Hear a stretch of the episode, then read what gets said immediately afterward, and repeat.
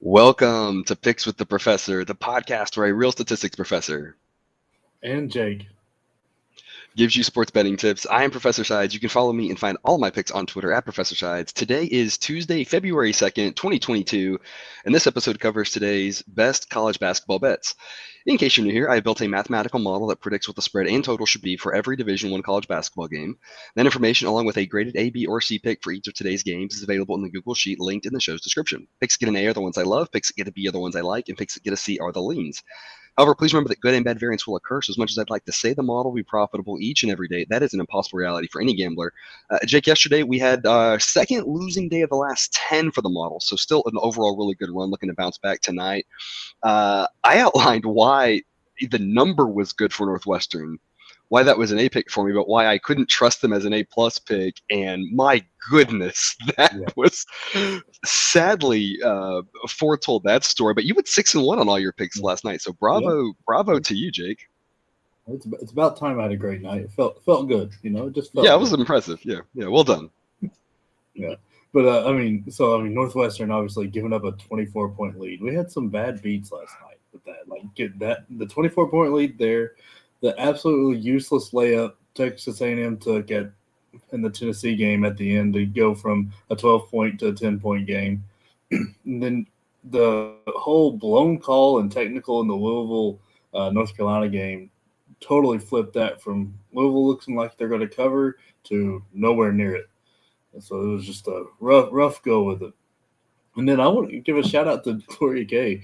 Every pick she commented, she hit last night. She hit Kansas, Fresno State to cover, Davidson to cover, and the over in the Texas Texas Tech game. So, congrats to you too. You had a great night with me. Yep, yep, well done. That over in the Texas Texas Tech game was uh, a lot easier than I ever thought it would be uh, for that one. But uh, before we get to today's slate reminder, please like, subscribe, follow, rate. We appreciate all of those things. They help us out greatly drop a comment if you're on YouTube. We love those. Uh, we try to respond to as many as we can. Uh, and hey, if you have a great night, we'll give you a shout out as well. Yeah. Uh, don't forget about the live Saturday show on YouTube, 9 a.m. Eastern, 8 a.m. Central. We'll do our usual show and then we'll answer questions. We'll talk about whatever games you want to talk about. But tonight, Jake, we've got a pretty solid slate, in my opinion. A lot of games that I liked here tonight. We're going to start off with a small school that we've played a lot this year, 7 p.m. Central. Chattanooga at Samford. Chattanooga is a seven point favorite. It's a B pick for me backing Chattanooga. The model thinks it should be 8.7. The model is three and one on A or B picks of Chattanooga this year. Jake, my question for you this is a kind of large number on the road. So I'm curious to hear why you think we still like them despite that being a, a, a bigger a big number on the road. Well, I mean, we like them one because they've made us a good amount of money this year. That's always there. Fun. You go, and that's and that's what matters, right? yeah, that's that's what really matters. But as a as from an actual basketball standpoint, they're a very solid team. They're they're very solid defensively. Nothing absolutely special on the defensive end. They do very well. They shoot the three incredibly well, and they've got a bona fide superstar in Malachi Smith. He's uh, seventh in the nation in scoring with 21 and change a game. And there's not really a matchup in that conference for him. I mean, it'll be kind of fun to watch Glover kind of go with him, but Glover's not on the same talent level. And this Malachi Smith kid, if, if you haven't had a chance to watch him, and I, w- I would recommend watching him because he's just a lot of fun for to watch. He's just an incredible player. And then David Baptiste is one of the best three point shooters in the nation and is having a great year. So it's, I think they cover pretty well just because they're just overall more talented than the Samford team. The Samford team has lost six of their last nine. It's not not a good role for them. All right, all right. Yep. Chattanooga, again, the play for us tonight. We've been riding them. I say, let's keep doing it. We've got a couple of Big Ten games. The first one is 7 p.m. Eastern, 6 p.m. Central. Purdue is a 10 and a half point favorite at Minnesota. I'm playing the over 142 as a B pick. The model thinks it should be 146 to me, when I look at this Minnesota team, I've seen them a handful of times this year. They tend to play, I think, the style of their competition. If the other team wants to slow it down, they kind of go with that. The other team wants to speed up, they kind of go with that. They don't really control things well, which makes sense being a little bit of a weaker, talented team. Not many teams have slowed Purdue down. I don't see Minnesota being able to do it. So I think Purdue's going to be able to play their type of game, lots of points. Uh, Jake, which side are you on for this one? I, am actually taking Purdue. Um, I know they don't typically travel well. They're one and three as a road favorite, but I, I think this matchup leads towards Purdue. Uh, like Minnesota's best player in battle is a big guy, and of course we know that Purdue's got probably the best one-two combo from big guys, and then also even has Furst now that's back to playing well since uh, his little COVID break. And I know Battle can step out, but Williams and even Edey moves pretty well, and then Furst can follow him anywhere. So then if I'm not sure how healthy Jaden Ivey is. He came off the bench again last game, so I don't know if that's a new strategy, which I kind of like that, uh, or uh, or if that was like a health minutes restriction kind of thing. But if Purdue can get going offensively, there's uh, there's nothing anybody can do. Like it, yep. it's just incredible when they get going. But it's the defensive side and the free throws they've been struggling with here recently. So I wouldn't take it if it moves up later in the day. I wouldn't take it too much higher than this 10 and a half, but 10 and a half right now is a good number. And I, I don't think Minnesota's got enough to keep it under like 15 or so.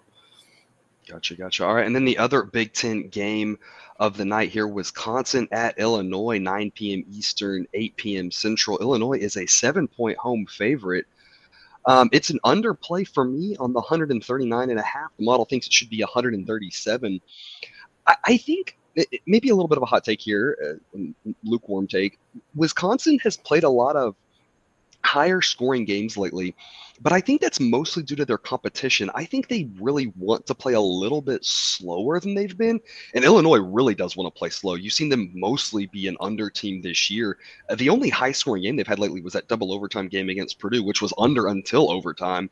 Uh, Illinois, especially now with Kofi back, they they want to be a little more deliberate offensively, and obviously it's hard to score anything in the paint with Kofi, you know, protecting yeah. the rim down there. I think Illinois wants to play this game under. I think Wisconsin's going to be happy to do that as well. So I like under 139 and a half here in this matchup. Jake, which side are you on?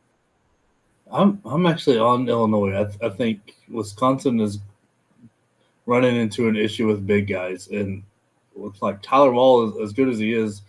Um, they just don't have anybody that can bang with Kofi. Even though Tyler Wahl can step out, uh, the I can't say the guy's name, but it's got like it sounds like he has like five names for Illinois, like Verdon, Vergis. I, I, can't remember his name, but with his emergence and Omar Payne, they they can kind of step out and handle him and, and, allow Kofi to kind of stay back. And then the the guards they have, especially if Curbelo ends up playing tonight, I haven't seen the latest update on him, but I mean we I think talked about Trent on that. Yeah, mm-hmm. so mm-hmm. the way they can play with him, they can play Kofi in the middle and then spread everybody out. And I think like Wisconsin just needs too many things to go right. They need Tyler Wahl to be on his game. They need Brad Davison to be do keep going what he's got going right now, and Johnny Davis to show up. And I think it's just a little too much for a team that plays a very similar pace and doesn't turn the ball over. Like there's not any glaring mistakes you can take advantage of on Illinois. So I think Illinois does it at home right? I, I think that makes a lot of sense. And just thinking about Illinois, it really does remind me of last year, the way they kind of got rolling. And this year, they, you know, having some of the injury issue, the concussion issue, I guess, for Kofi, you know, kind of maybe stunted that start a little bit. But I feel like they're really starting to play well here towards the end of the season, kind of reminiscent to last year. They're a team that I would not want to go up against at this point. Um, and then the game of the night, a really late tip off here, 9 p.m. Central. That'd be local time for Marquette. Villanova is a four point road favorite. I've got a B pick on Villanova minus four. The model thinks it should be six and a half. Jake, I hate this pick. Um, I'm I'm I'm trusting the process. I'm trusting my numbers. But man, I, Marquette, the way they've been playing, we've talked about them a lot. They're a tough team to fade, and Villanova, I feel like has been a little disappointing to me, I think this is an interesting game because I think most people trusting their numbers are going to be like me and they're going to lay the points. I think this is going to be a very sharps versus squares type game. And that doesn't mean which side is right because we talk about this, right? I want to make sure everyone's clear on this. When we talk about a sharps versus squares game, it's not that the sharps are, you know, going to win 100% of them, right? Eh, they're going to win barely more than 50% of them. So anything could still happen in this one but just looking at it from i I've seen these teams play, my heart says this pick is awful, but I'm gonna trust the numbers. I'm gonna go with Nova. I may look like a fool, but I'm the math guy. I've got to stick with the math. Jake, tell us uh, tell us your side of the story here. Yeah, I'm, I'm on the opposite end. I like this Marquette team. I love the way they're playing recently.